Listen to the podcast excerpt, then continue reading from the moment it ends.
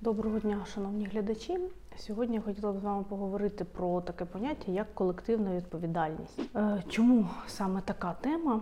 Тому що з самого початку повномасштабного вторгнення багато було розмов про те, чи несуть росіяни колективну відповідальність за дії свого президента, своєї країни, своєї армії тощо. Я думаю, що це дуже складна тема, у якій варто розібратися для того, щоб в результаті це було корисно нам і щоб це допомагало нам якомога ефективніше боротися з ворогом. Отже, якщо ми подивимося на це питання чисто з точки зору е, філософії, етики, то е, колективної відповідальності, як і колективної провини, як поняття взагалі-то не існує, тому що, як правило, провина або відповідальність вона має бути за щось конкретне, за якусь конкретну дію або ж бездіяльність у якоїсь конкретної людини. Тому, якщо ми говоримо про те, що якась група, якийсь колектив відповідальні за щось, то з одного боку це може бути логічно, і я ще до цього повернуся, а з іншого боку, це це може призводити до розмивання відповідальності саме індивідуальної. Про це я сьогодні хотіла б поговорити. Отже, у, у чому я підтримую поняття колективної відповідальності? Є є поняття політичної відповідальності суспільства, оскільки певне суспільство вибрало собі певного президента, переобирало його, давало йому змогу вести ту чи іншу політику, приймати ті чи інші закони. Ну у цьому сенсі так вони відповідальні як група за свій вибір. Ну і я думаю, що ми всі з вами у цьому е, погоджуємося. Але якщо ми будемо намагатися знайти колективно відповідальних, е, це може насправді нашкодити нам як нації тому що це може призводити до того, і про це, до речі, писала писала Ханна Аренд, це філософка та журналістка, е, учениця Карла Ясперса. Е, вона якраз писала про колективну відповідальність німців після Другої світової, і Карл Ясперс про це писав.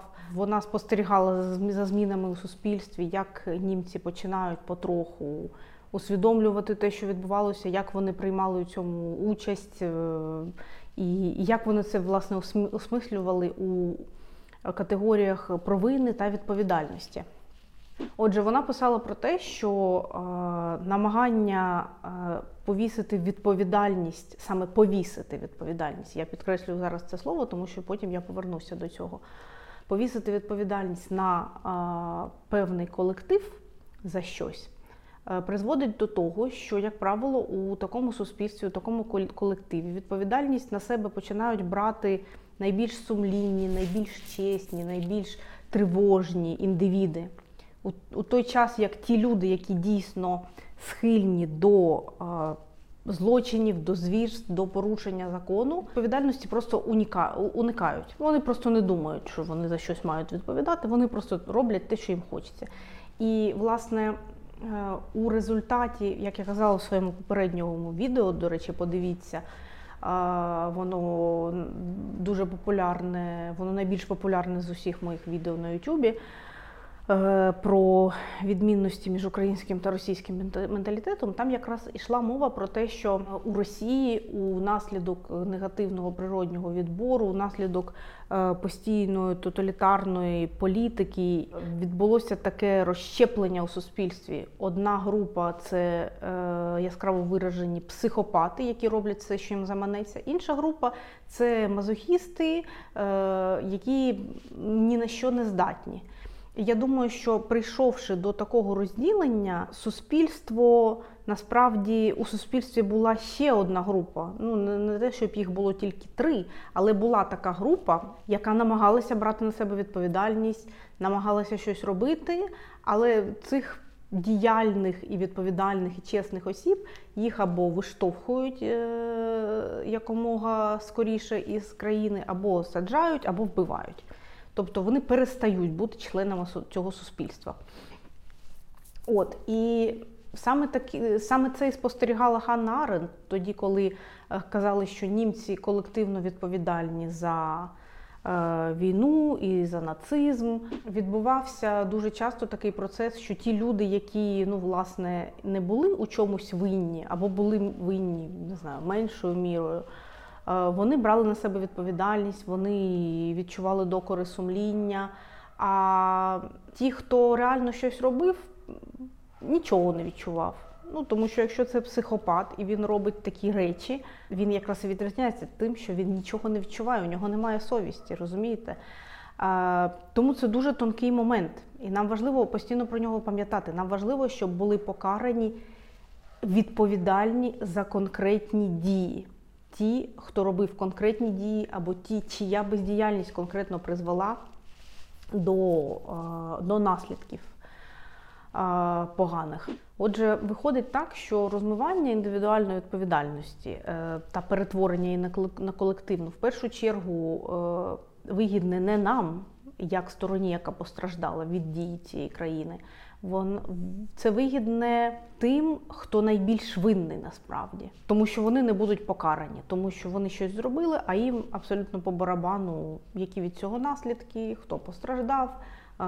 Їх е, у них нема совісті, у них нема докорів сумління, власне. Але як я вже казала, я повернуся до, до іншої сторони цього питання. Це не значить, що росіяни повинні просто засунути голову в пісок, а ми маємо перестати їм висувати якісь претензії щодо їхньої бездіяльності і безвідповідальності. Питання відповідальності це питання суто індивідуальне, перед яким кожен з нас має постати. Якщо щось відбувається, кожен з нас має, якщо у нас є совість, задати собі, собі питання, що я зробив або зробила, або не зробив, не зробила, щоб е, цього не допустити. Чи могла я щось зробити, чи хотіла я щось зробити, які у мене були варіанти. І кожен це має вирішувати з власною совістю. Це якщо ми кажемо про е, відповідальність. Якщо ми кажемо про провину, то питання провини це вже більш така кримінальна е, категорія, і винні повинні бути покарані. Але питання відповідальності це питання, яке кожна людина і кожен росіянин буде вирішувати для себе в індивідуальному порядку. Чи, чи готова ця людина прийняти е, відповідальність за те, що відбувається, чи не готова, чи вважає вона, е, що існує політична відповідальність в суспільстві, чи не вважає. І від того, чи, чи будуть вони рухатися в цьому напрямку, в першу чергу залежить, залежить їхнє, їхнє хороше життя. Тобто нам від їхньої колективної відповідальності насправді не, не так щось залежить. Від від цього залежить в першу чергу їхнє хороше життя. Нам важливо, щоб були покарані конкретні винні, щоб було видно, що, що зло має бути покаране, тому що непокаране зло завжди повертається. І тоді це буде утримувати наступних психопатів у цьому суспільстві або у якомусь іншому е, від того, щоб повторювати подібні дії. Отже, це, це мій погляд на це.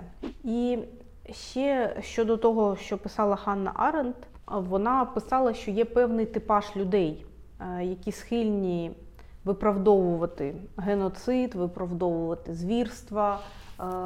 Це ті люди, які найбільше піддаються пропаганді.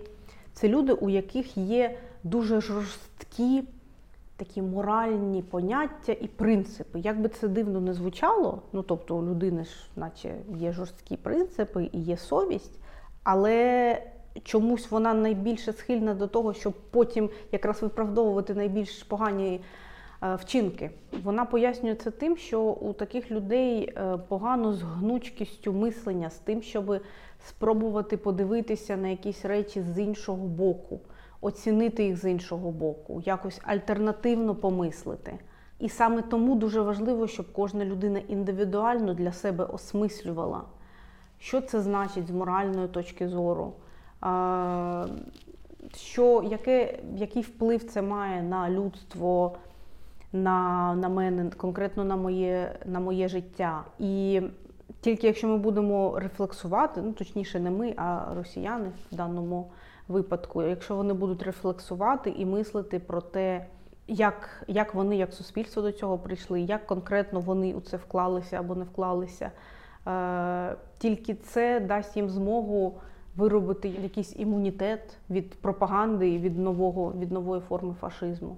Отже, це, це мій погляд на дану проблему. Я знаю, що вона є досить контроверсійною е, і болючою, як і багато інших тем для нас в даний момент. Але мені здається, що варто їх потрошку підіймати і осмислювати, тому що нам ще відбудовувати країну, нам ще жити після перемоги. І чим швидше ми зроб... зможемо нашу психіку зібрати якось після цього і мислити раціонально, і намагатися якось утилітарно відноситися до речей, е, тим краще буде для нас. Ну, на цьому все. Е, Я вам бажаю всього найкращого, як найскорішої перемоги.